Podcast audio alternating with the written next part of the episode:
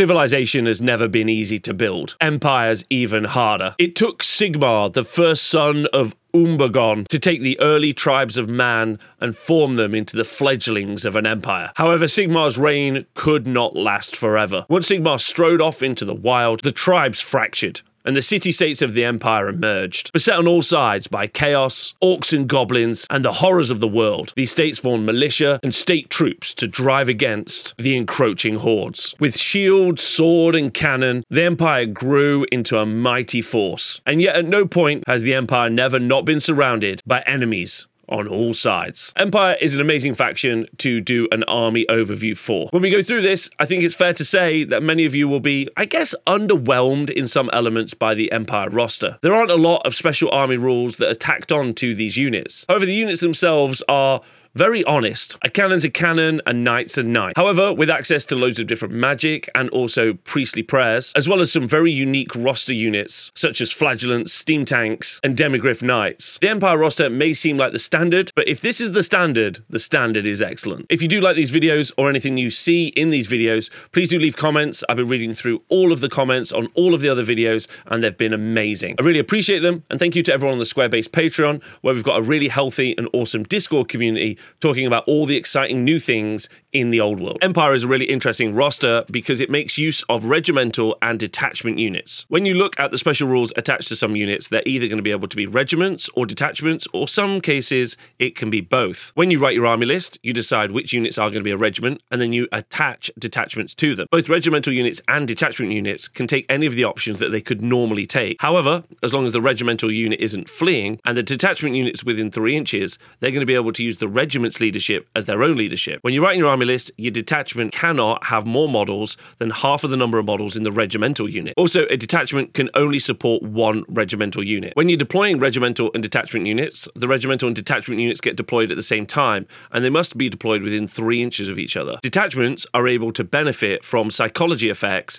that are attached to regimental units. If a regimental unit has hatred, frenzy, immune to psychology, or stubborn, then those rules are going to apply to the detachment unit. As a thank you, the detachments are able to make supporting actions. If an enemy unit declares a charge against a regimental unit that's within three inches of its detachment, the detachment can make an action. They can either use supporting fire or supporting charge. And this is exactly what you would expect it to be. Supporting fire allows the detachment to quite obviously be able to make a stand and shoot reaction. As long as that detachment isn't in combat and follows the normal rules for standing and shooting. A supporting charge is actually quite an interesting reaction. After the enemy unit completes its charge, then a detachment can make a supporting charge. This is an out of sequence charge resolved very much like a normal charge, where you're going to be able to charge at the unit that charged the regimental unit. I said charge a lot there. Detachments and regiments honestly not that complicated to think through. However, being able to use them well on the tabletop is going to be very hard. I think it's going to take a lot of practice to make use of how you're going to use these. However, having the right regiment make the perfect countercharge is going to swing the combat resolution of a battle very significantly. And so, while very challenging to make happen, it's going to be incredibly rewarding if you're able to make it work. It's a little sad that outside of regiments and detachments, that the Empire roster doesn't have any army special rules. Similarly, there isn't a special spell lore attached to this army as well. It very much feels like this is the cookie cutter standard army that you would expect to play in the old world. This doesn't mean it doesn't have some incredibly unique units. Steam tanks are a good example, some great artillery, some very good combat pieces, and some amazing, monstrous cavalry. And I think this army, more than any, is going to benefit so much from an arcane journal. Being able to play a certain city states in the future is going to make some really, really interesting army lists, and I'm very excited to read those when eventually they do come out. Let's look at the army composition for the Empire of Man. For characters, you can have one general or Grandmaster of the Empire per 1,000 points in your army list. You can have one Lector of Sigmar or High Priest of Ulric per 1,000 points in your army list. You can have multiple Captains of the Empire,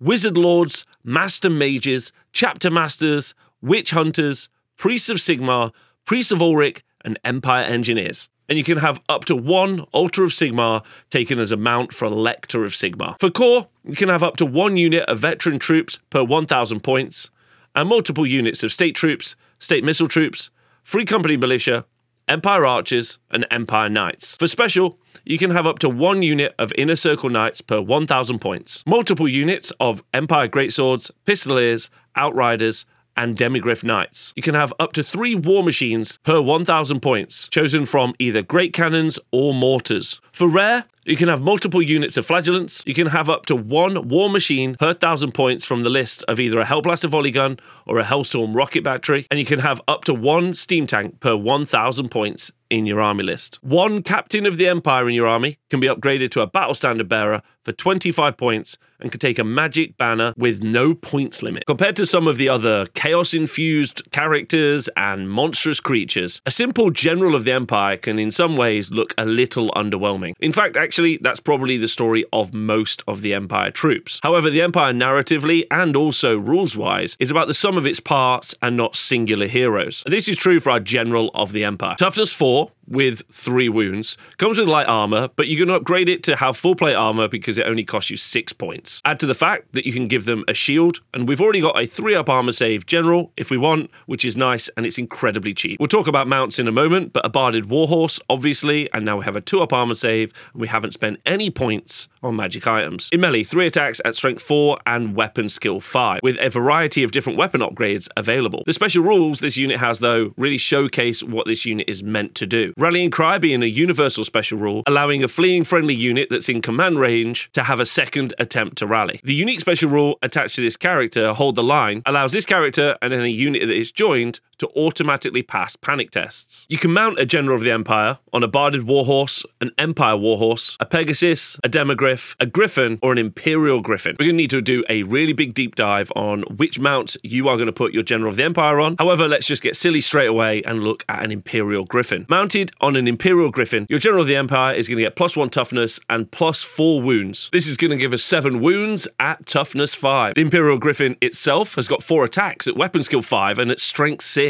as well as causing terror, having stomp attacks for combat resolution, and being able to fly. Of course, susceptible to cannon fire, artillery fire, poison bow attacks, and many other things. A large target monster like this for a character is always going to be a little fragile. However, we have the option to upgrade to have lots of different magic items. And so while I understand burying a General of the Empire inside of a unit, it's not a particularly expensive upgrade to take what is a cheap base character and mount it on a big monstrous creature and run around the board smashing into units. You can also upgrade your General of the Empire to have lots of magic items as well. But as stated, this army roster is probably about the sum of its parts. However, being able to create a good monstrous creature that's going to run around and produce combat resolution and be very, very fast is a nice addition to the army roster. The Captain of the Empire is the character you can upgrade to be your battle standard bearer, and you should just do this. It's 45 points plus 25 points for the battle standard bearer. They bring along with them Rallying Cry and Hold the Line, just like a general of the Empire would. Full plate armor and shield, and we have a survivable enough BSB that we can be happy to put them inside our front lines. And so far, I've avoided talking about magic items. I would like to deep dive them more, and we are going to talk about the magic items of the Empire in another video. But it's worth pointing out that this battle standard bearer can take the Imperial banner. The reason I'm mentioning this is because I think it's going to be very effective for the Empire force. All friendly units within command range of the Imperial banner are going to be able to roll 3d6 when taking fear, panic, and terror tests. Then you're going to be able to drop the highest dice. This means that your army is going to be fairly impervious to fear, panic, and terror, which, as I've talked about in previous videos, I think is going to be very, very effective. It's also okay to get a little bit weird with your captains and generals of the Empire.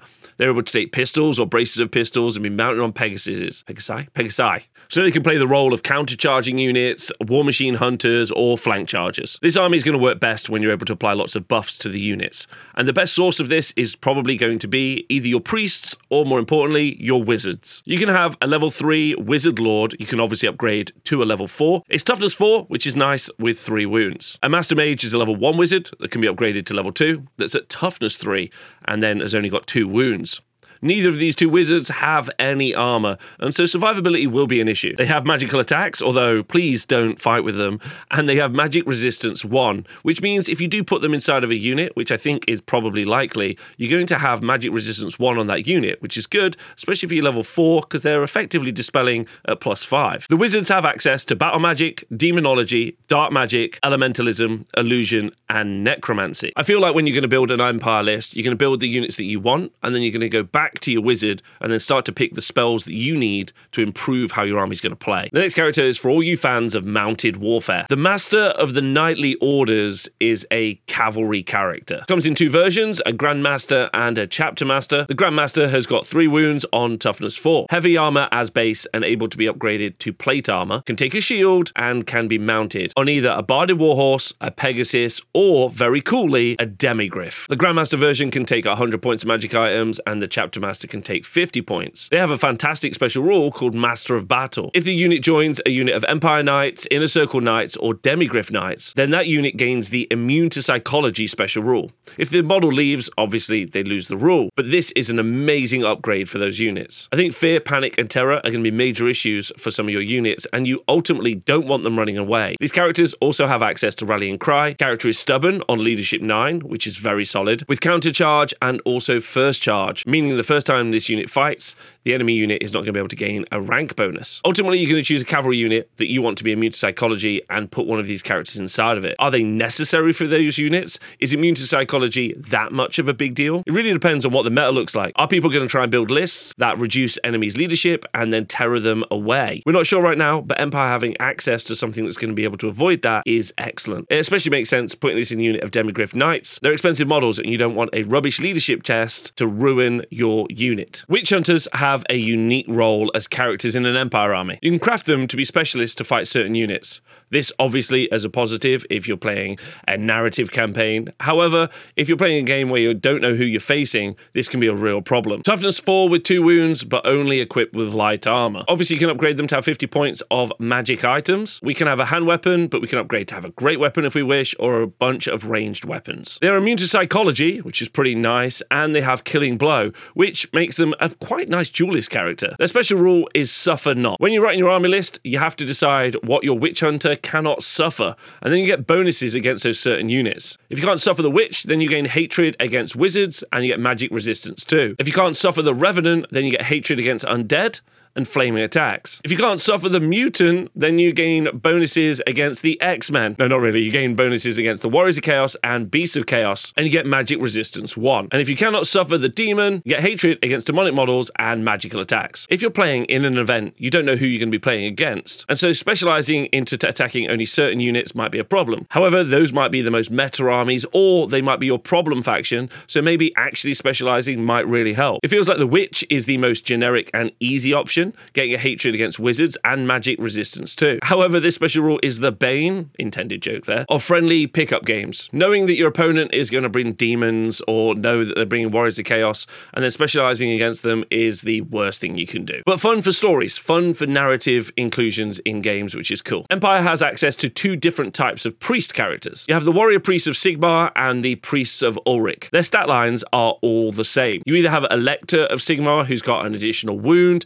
an attack, and slightly more initiative than a priest of Sigmar. and a high priest of Ulric has got all of those bonuses over a normal priest of Ulric. The difference between these two different priest classes is the different buffs and bonuses you're going to be able to bring via prayers to your Empire army. In the command subphase, a priest can incant a prayer by passing a leadership test. A priest of Sigmar has three different prayers it can incant. You can only choose one of these prayers to be chanted in the command phase. If you chant the Hammer of Sigmar prayer until your next start of turn subphase, this model, its mount, and a single friendly unit that's within command range when the prayer is chanted may re-roll to hit or to wound of a natural one made during the combat phase. This is going to be particularly effective for units that have lots of attacks or high weapon skill and high strength. That's because you get a greater return on investment when you're hitting on threes, re-rolling ones, than if you're hitting on fives, re-rolling ones. If you chant the Shield of Faith prayer until your next start of turn subphase. This model and a single friendly unit that's within command range has a 5 plus ward save against wounds suffered during the shooting phase. This is good on your elite units. You want to keep them more survivable, especially if they don't already have an inbuilt ward save. And you can chant Soulfire. A single enemy unit that's engaging combat with this unit suffers d6 strength 3 hits with an AP of 2. They have flaming attacks and the magical attacks special rule. So we have a prayer for defense against shooting,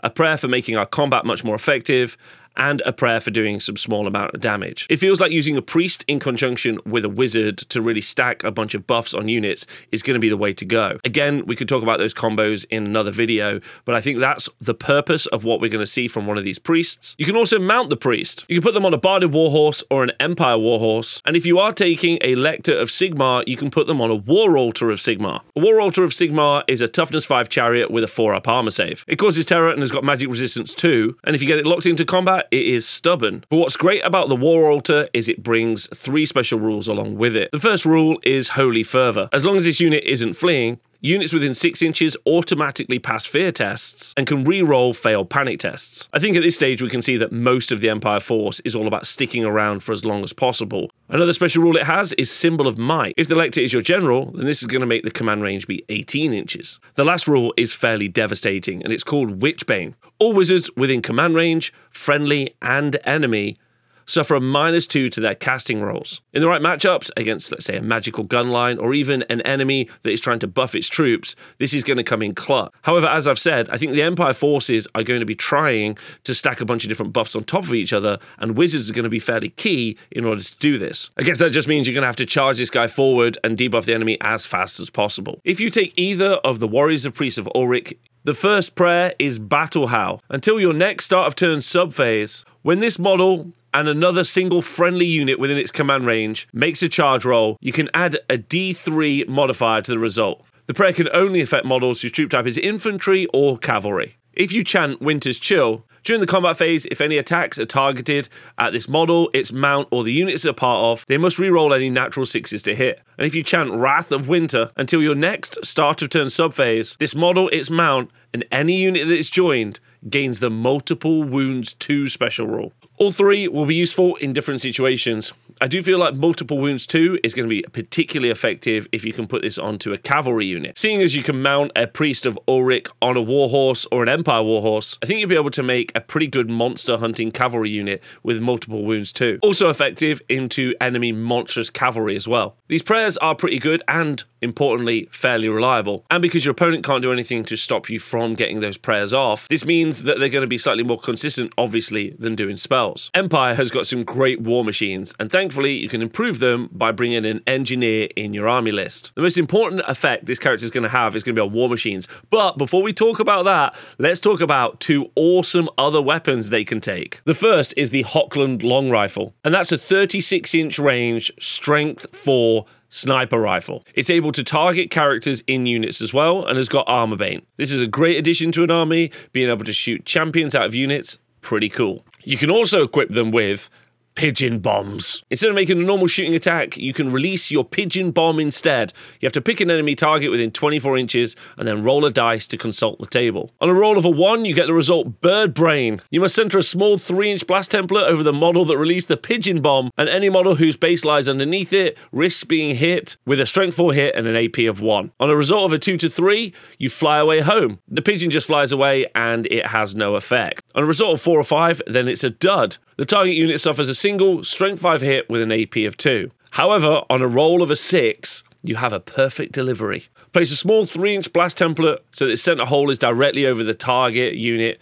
Any model whose base lies underneath risks being hit with a single strength 4 hit with AP 1. This is obviously incredibly rubbish. Only one out of six times will it be effective. Obviously, taking as many engineers as I can, giving them all pigeon bombs, and having a great day is something I want to do. Will it be effective? No. Will it sometimes work? Also, no. Will I get to consistently consult the pigeon chart table? Yes. I'm in. Cloud of soot and smoke allows the engineer to be considered to be under full cover while within three inches of a unit with the war machine type. Seeing as the point of this unit is to be next to a war machine, basically they're always in full cover. The other rule, Master of Ballistics, is the reason you take the character. Unless fleeing or engaged, once per turn, a friendly Empire war machine that's within command range can use this model's ballistic skill or re-roll a single artillery dice. Obviously, this is going to make your war machines that much more effective. 45 points for the character, 10 points for the Hochland long rifle. It seems like an easy addition to any war machines you're bringing along. Let's look at the core units for an Empire army. The first core unit we're going to look at are Empire State Troops. This melee infantry unit comes in two different flavors. You have the basic Empire State Troops and you have veteran Empire State Troops. The basic difference between the two is you get plus one weapon skill for the veterans. They also, unsurprisingly, gain the veteran special rule. Both types of units have both the regimental and detachment special rule, meaning either of the two units could be a regimental unit or they could be a detachment. Listen, these guys are very basic and very cheap. They come with hand weapon and light armor. Of course, you can pay a point per model to upgrade them or to have shields, but toughness 3, weapon skill 3, low leadership of 7, and the ability to have at best a 5 up armor save means this unit is not destined to always go toe to toe with the biggest threats out there. If you want, you can change up to having halberds or thrusting spears, and there's a great conversation for both. You can equip the entire unit with full command, and if you're going to take the veteran unit, they can have the drilled special rule, meaning they get to move after having done a redress. And the veteran unit can also take a magic standard up to 50 points. The state troops are a perfect example of a unit that needs either spells or prayers to make them that much more effective. Now, thankfully, obviously, you've got wizards and priests to do both of those two things. You can put characters into these units and you can apply banners to make these units much better. And that's where the unit comes into its own because the unit is cheap per model. Five points per model means that when you start stacking spells and other abilities on it, you get great economies of scale. You can only apply a certain amount of enhancements and prayers to units in your army. So the question is, are you going to do this to Empire State troops, or are you going to do something more effective like great swords? Either way, their leadership of seven is going to be an issue. You're going to need to put them near your general or put characters inside of the unit to increase that because I think fear and terror is going to cause a real issue for this unit. The next unit we're going to look at are state missile troops. They come base equipped with hand weapons and crossbows and no armor. You can pay points to give them light armor, and you can change their crossbows for handguns if you wish. Of course, the ability to take a full command. And up to one unit per thousand points can have the drilled special rule and also take a magic standard. This is another unit that can either be a regimental unit or a detachment unit. I personally think this makes a lot of sense as a detachment unit. If you were to take a large unit of Empire State troops as a regiment and then some missile state troops as detachments, when that initial brick gets charged, you're going to be able to stand and shoot with the detachment units. The whole time your opponent is running at you or also shooting at you from across the board, you're also going to be able to return fire. However, they have low ballistic skill, they have low leadership again, but this does feel like it makes up the core of an army. Putting a wizard inside the unit and maybe even a BSB feels like you're putting more good points into what is fundamentally not a great unit. But it's cheap. You get three Empire State troops for every Warrior of Chaos and six for every ogre. And some units and armies are just not actually going to be able to put out that many attacks. And so quantity will be its own quality. Talking about quantity being its own quality, we have the militia. Free Company Militia are strength and toughness 3 at weapon skill 3 with no armor save. They do count as having two hand weapons and they can be taken as a detachment. This feels like the perfect countercharge detachment because of the two extra attacks. This unit is also impetuous, meaning that it might potentially charge off without you getting a say. But thankfully, if it does that and gets wiped out, it's a levy. Therefore, it's not going to cause any panic tests in other units around you. If you are able to keep them under control and use them to countercharge for your big regiment unit, then they're going to be able to claim an extra rank bonus thanks to being a horde. However, it's not going to be able to use the leadership of your general or be able to reroll any checks thanks to the BSB. But thankfully, being a warband, it gets to add to its low leadership, adding its rank bonus to the result. If you're going to take some free company militia, and it's a big if, I think you're going to use them to be countercharging for a much more solid regiment. The next unit is Empire Archers. This is a skirmishing missile unit with Vanguard. You can, if you want, take them as a detachment, but thanks to the Vanguard and the fact that they can move through cover and they have the great and very mobile skirmish formation, these feel like the perfect chaff screens for your Empire army. The unit size starts really small as a unit of five, and they're equipped with war bows, so they're going to be able to at least harass the enemy a little bit before they inevitably get run down. The special rules for this unit are telling us to use these guys as a skirmishing screen, and the fact that they've got no armor lets me know that they're going to die very quickly. Our last core unit is a heavy cavalry melee unit. Let's talk about the Empire Knights. Still toughness 3, as they're obviously humans, but weapon skill 4, meaning they're slightly harder to hit and they will hit easier. As base, they're equipped with heavy armor and shields, and they're on a barded warhorse. So they're going to have a 3 up armor save. You can equip them with great weapons or lances, have a full command, and have a magic standard up to 25 points. One unit per thousand points can have the drilled special rule and the stubborn special rule. This is the most cookie cutter cavalry unit that you're going to be able to find. They have counter charge baked in, first charge for disrupting enemy ranks, and of course, Swift Stride. Lots of the enhancements and buffs that you would apply to one of the larger melee blocks, you could apply to a cavalry bus of Empire Knights. As a core choice for an army, they're fast, they have a great armor save, well, a great armor save for Empire, and they can be a great delivery system for characters. Being able to upgrade a core unit to Stubborn is also very excellent. So I don't really picture this the same as a Wild Rider unit that's going to charge in, but if it ever gets hit, is going to die.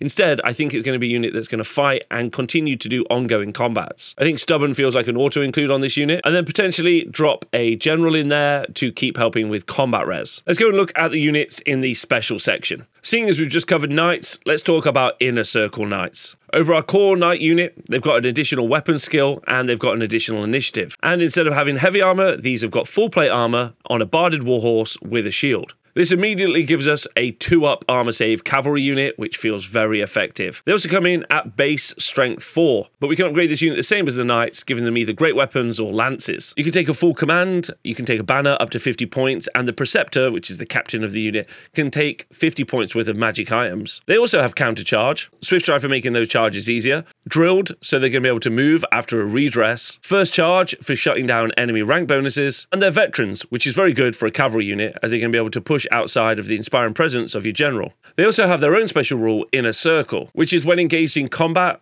that the knight themselves may reroll hit rolls of one, but not the mount. This is an interesting unit because it's not really shock cavalry, and instead it's a particularly good anvil, which feels very odd to have on a cavalry unit. You can upgrade the unit to have stubborn, and considering they've got veteran, it feels like you could put this unit right out front to slow down enemy units. Well, Rob, I hear you cry. What then do I use as my shock cavalry? Let's talk about Demigryph Knights. Demigryph Knights are a monstrous cavalry unit that I think are brilliant. Strength and toughness 4. That toughness 4 is important because as base, they come with heavy armor, but you can upgrade to full plate, shields, and they are barded. So this is a 2 up armor save unit. You can have full command, take a banner up to 50 points, and the Preceptor in the unit can have up to 50 points of magic items. They have counter charge, Swift Stride, so everything I've said before applies, and they also have First Charge. They also cause Fear, which I really like, but the main strength of this unit, ignoring the 2 up armor save and incredibly fast cavalry body, is the fact that they do incredible output. The Knights themselves still have one attack each, with the Preceptor having two, and you can change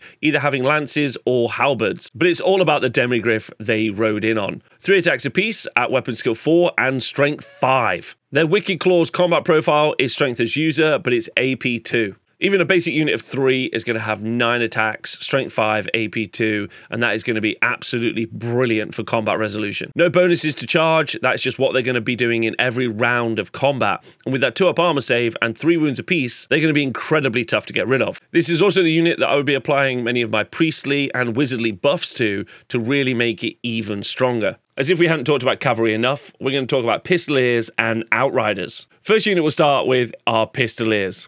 This is a light cavalry missile unit with delusions of being a melee unit. Weapon skill 3, ballistic skill 3, strength 3, toughness 3, some classic Empire stats. One wound apiece with heavy armor, so uh, survivable enough. They come as stock, equipped with a brace of heavy pistols. This has got 12 inch range, strength 4, AP1 with armor bane, and it's quick to shoot, and importantly, multiple shots too. They are only ballistic skill 3, and most of the time, I think you're going to be shooting over half range for a minus 1, and doing multiple shots is going to add an additional minus 1 to your to hit profile. However, thankfully, with the quick shot, you are still going to be able to move and not suffer a penalty to that shooting. Equipped with those brace of pistols, they actually give you an extra attack in melee. I know what you're saying to yourself, Rob, why the hell would I be charging my light cavalry unit into melee? Well, a flank charge might come up and it might be useful, but probably because they have the impetuous special rule, they're going to charge themselves. They have Swift Stride, which is obviously going to help with those charges. And in situations where you actually want to charge them, they have counter charge. They're a skirmishing unit, so they're going to be able to be very mobile and nimble on the battlefield. And if you can avoid them being impetuous, I think you can see this unit moving to the backlines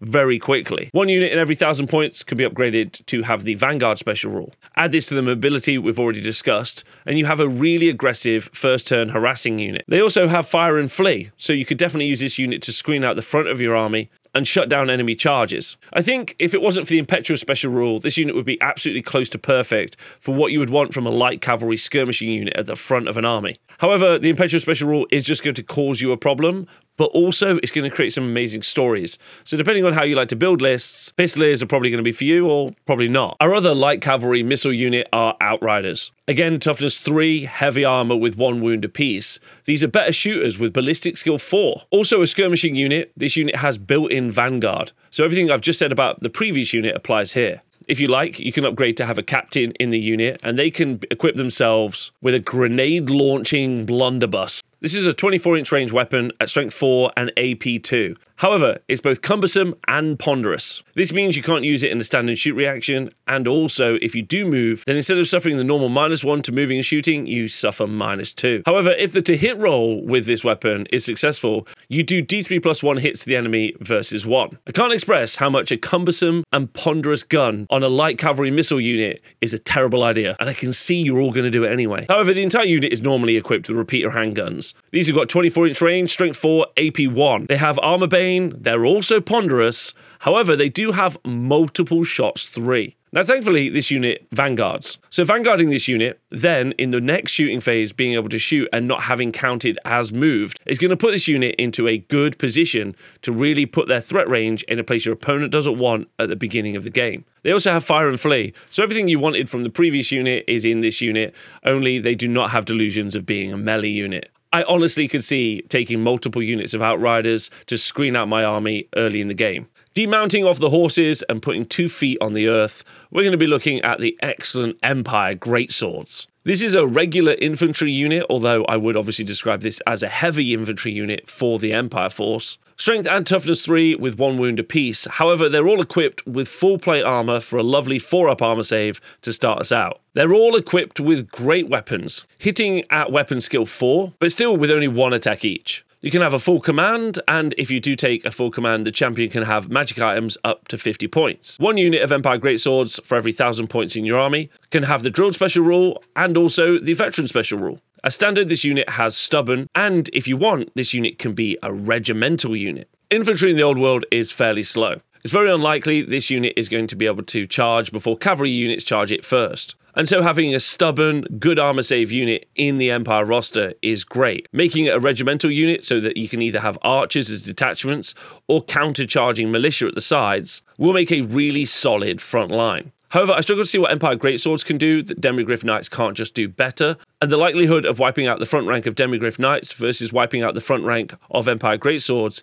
is much lower. But again, adding all of the different buffs that you can add onto this unit, whether it be from warrior priests or wizards, might really elevate this unit to be something you want to play with. But maybe you don't need fast units because you have artillery. There is no easier way to make the enemy need to run towards you than having some artillery that you place at the back of the board to shoot at all of their big models. Don't even shoot their big models, shoot their little models. That's still going to make them want to run straight at you, otherwise, you're going to be up on victory points over them. In the special section, you gain access to great cannons and mortars. It's really simple. A great cannon is very, very effective into enemy large targets, and a mortar is good into big bricks of infantry. However, I think you have a different return for both types of war machine. When you land a mortar on an infantry unit, they suffer the chance of being hit. This means you roll a dice for every model underneath the template, and then you also roll to see if you wound them. While I don't think it's going to be rare to see big trays of infantry models knocking around the board, I think you're much more likely to see large targets. Whether or not those are characters on things like dragons,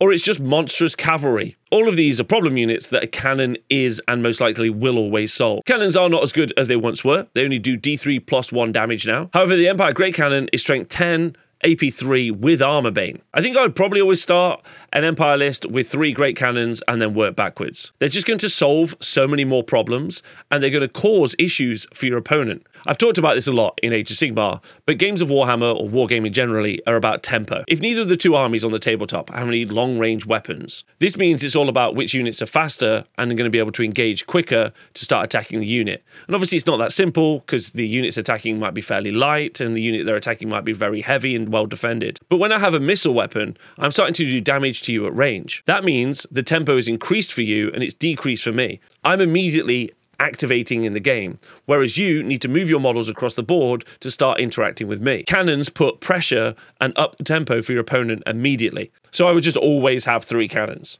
Maybe you could put a mortar in for spice, but I think cannons are just going to do the job way better. Did I also mention they shoot 60 inches?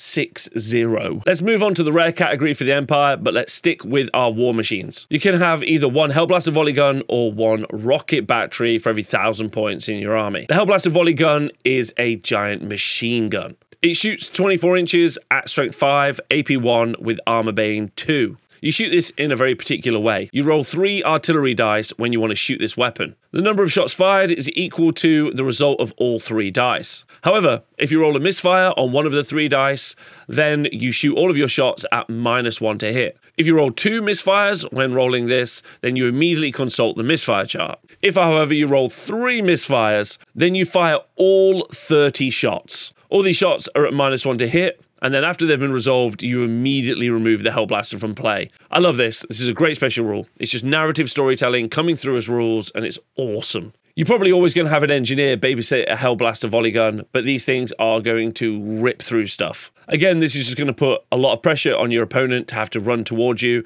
And seeing as you know that's going to happen, you can have bricks of infantry and cavalry ready to charge at them. Talking about awesome narrative rules, the Hellstorm rocket battery has a great weapon profile. It can shoot between 12 inches and 48 inches and doesn't require line of sight. If it does hit, and the if's big, and we'll talk about that in a minute, then the 3 inch template weapon is strength 3, AP 1. The way you shoot this is you take three 3 inch blast templates, you place them all over a unit, and then you roll the artillery dice and the scatter dice. These templates always scatter. Even if you roll to hit, there's a small arrow. You move the template the number of inches that you've rolled, and then you resolve the template attacks based on how many models it's covered. Is this good? No. Is this hilarious? Yes. I'm not sure the restriction on one of these per thousand points is particularly necessary. I can see people wanting to take two of these in a 2000 point match, mainly because the idea of just placing six templates at random across the rest of the battlefield is very funny. This artillery piece also gets much worse as the game progresses. As units start to engage and you get caught up in combat, these templates are likely also to hit your troops as much as they are theirs. If there is a pro for this unit, it means that early in the game your opponent might spread their forces so as to avoid being hit by the templates. But the template isn't that scary. You still have to roll to hit, strength three. So it's just rubbish, but also like kind of awesome. I don't know why I did that. Kind of awesome.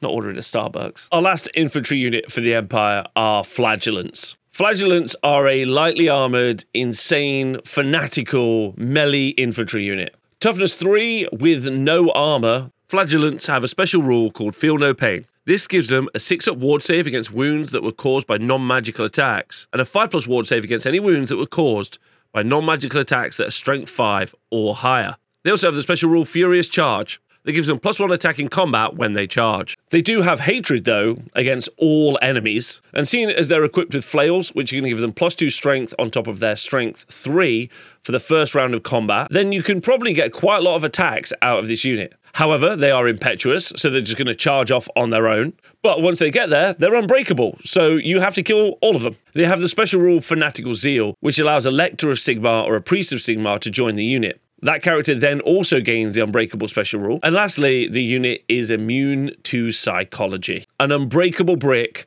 of Strength 5 swinging nutters is amazing. These are the perfect unit to charge into the flank of the enemy if you can make it happen. And the AP2 on their flails is actually going to punch through some armor. And I guess your opponent is already going to be running at you because you're going to be shooting them with cannons. So they're good, I guess. I don't know. One of you out there is going to build an army of a lot of flagellants. So I'm glad they're restricted to the rare section because these are mental. Last but not least, we have the Empire Steam Tank. Now, I think it's fair to say bringing a tank to a swords fight seems a little unfair, but the Steam Tank is very expensive and is very unique. Toughness 7 with 10 wounds with a 3 up armor save. This unit is immune to psychology, is a large target, has both impact hits d6 plus 1 and also stomp attacks, all of which are going to be happening at the excellent strength 6. It causes terror, and once it gets locked in combat, which I'm sure it will, it is unbreakable. Those stomp attacks that it does are at AP2, unless it's fighting a behemoth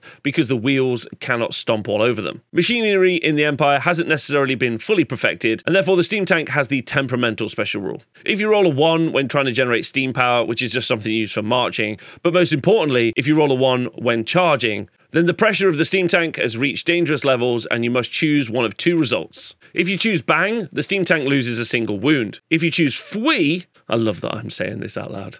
If you choose Fui, the steam tank halts immediately and cannot move again for the remainder of this turn. However, if you roll a double one for either the steam power or the charge, then you both lose a single wound and you immediately stop in your tracks. As discussed, the steam tank is going to be a real issue to get rid of in combat, and you might well use it as an anvil in your army. And with its grinding attacks, you might be able to get some pretty solid combat resolution from it. But it's also obviously a very good missile unit. It's equipped with a 24 inch Strength A AP2 cannon, and this causes multiple wounds D3. Considering you already take three cannons in this army, adding a fourth unbreakable one seems very good. It's also got a steam gun, which is a breath weapon template that's strength 2 with no armor saves allowed, but ward saves and regen saves can still be made. The steam tank is exactly the problem I talked about cannons needing to solve. And while it's not necessarily going to kick out loads of combat resolution, having a hybrid profile makes it expensive. Once it's locked into combat, shooting is going to be more of a problem. However, it's going to do a really good job of obviously pinning your opponent back. The Empire roster is really interesting. You have a range of different unit types, which create a whole that's greater than the sum of its parts. Multiple choices for cavalry mean that if you want to build a very fast army, you can do so